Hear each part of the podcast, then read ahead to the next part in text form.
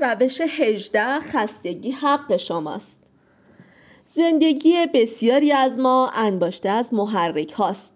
به طوری که غیر ممکن است حتی برای چند لحظه آرام بگیریم. یک جا بنشینیم و هیچ کاری نکنیم. هنگام شرکت در یکی از کلاس های تخصصی روان درمانی بعد از پایان کلاس از استاد پرسیدم برای تفریح کجا می‌توان رفت؟ او گفت به خودت اجازه بده خسته شوی و حوصلهات سر برود. هیچ کاری نکن چون این بخشی از آموزش است.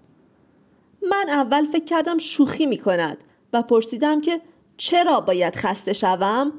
او توضیح داد اگر به خودت اجازه بدهی خسته شوی و با آن نجنگی بعد از مدتی احساس خستگی تبدیل به احساس آرامش می شود در کمال تعجب متوجه شدم که حق با او بود. امتحان کنید.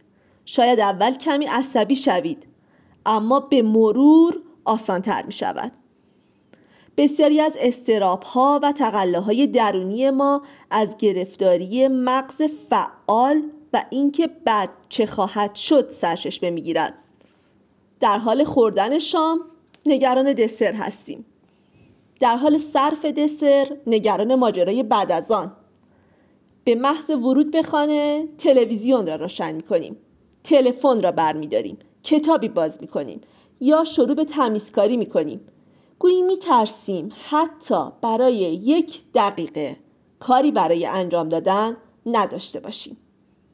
زیبایی هیچ کاری نکردن این است که به ما میآموزد باید مغزمان پاک شود و بدنمان آرامش بگیرد و مغز برای مدتی کوتاه رها شود.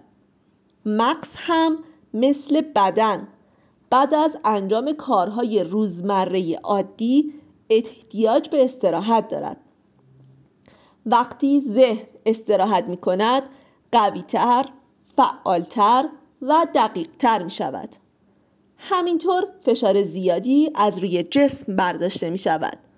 پس خسته شوید. برایتان خوب است.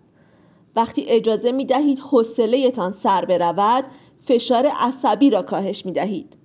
حال وقتی هر کدام از بچه هایم می‌گویند پدر من خسته شدم یا حوصله سر رفته من می‌گویم چه خوب برای مدتی در این حالت بمان. برایت خوب است. البته بلا فاصله فکری به مغزم می‌رسد تا مشکل آنها را به نوعی حل کنم. حدس می‌زنم هیچ وقت فکر نمی کردید کسی به شما پیشنهاد دهد که بگذار حوصلهات سر برود. اما همیشه برای هر چیزی بار اولی وجود دارد.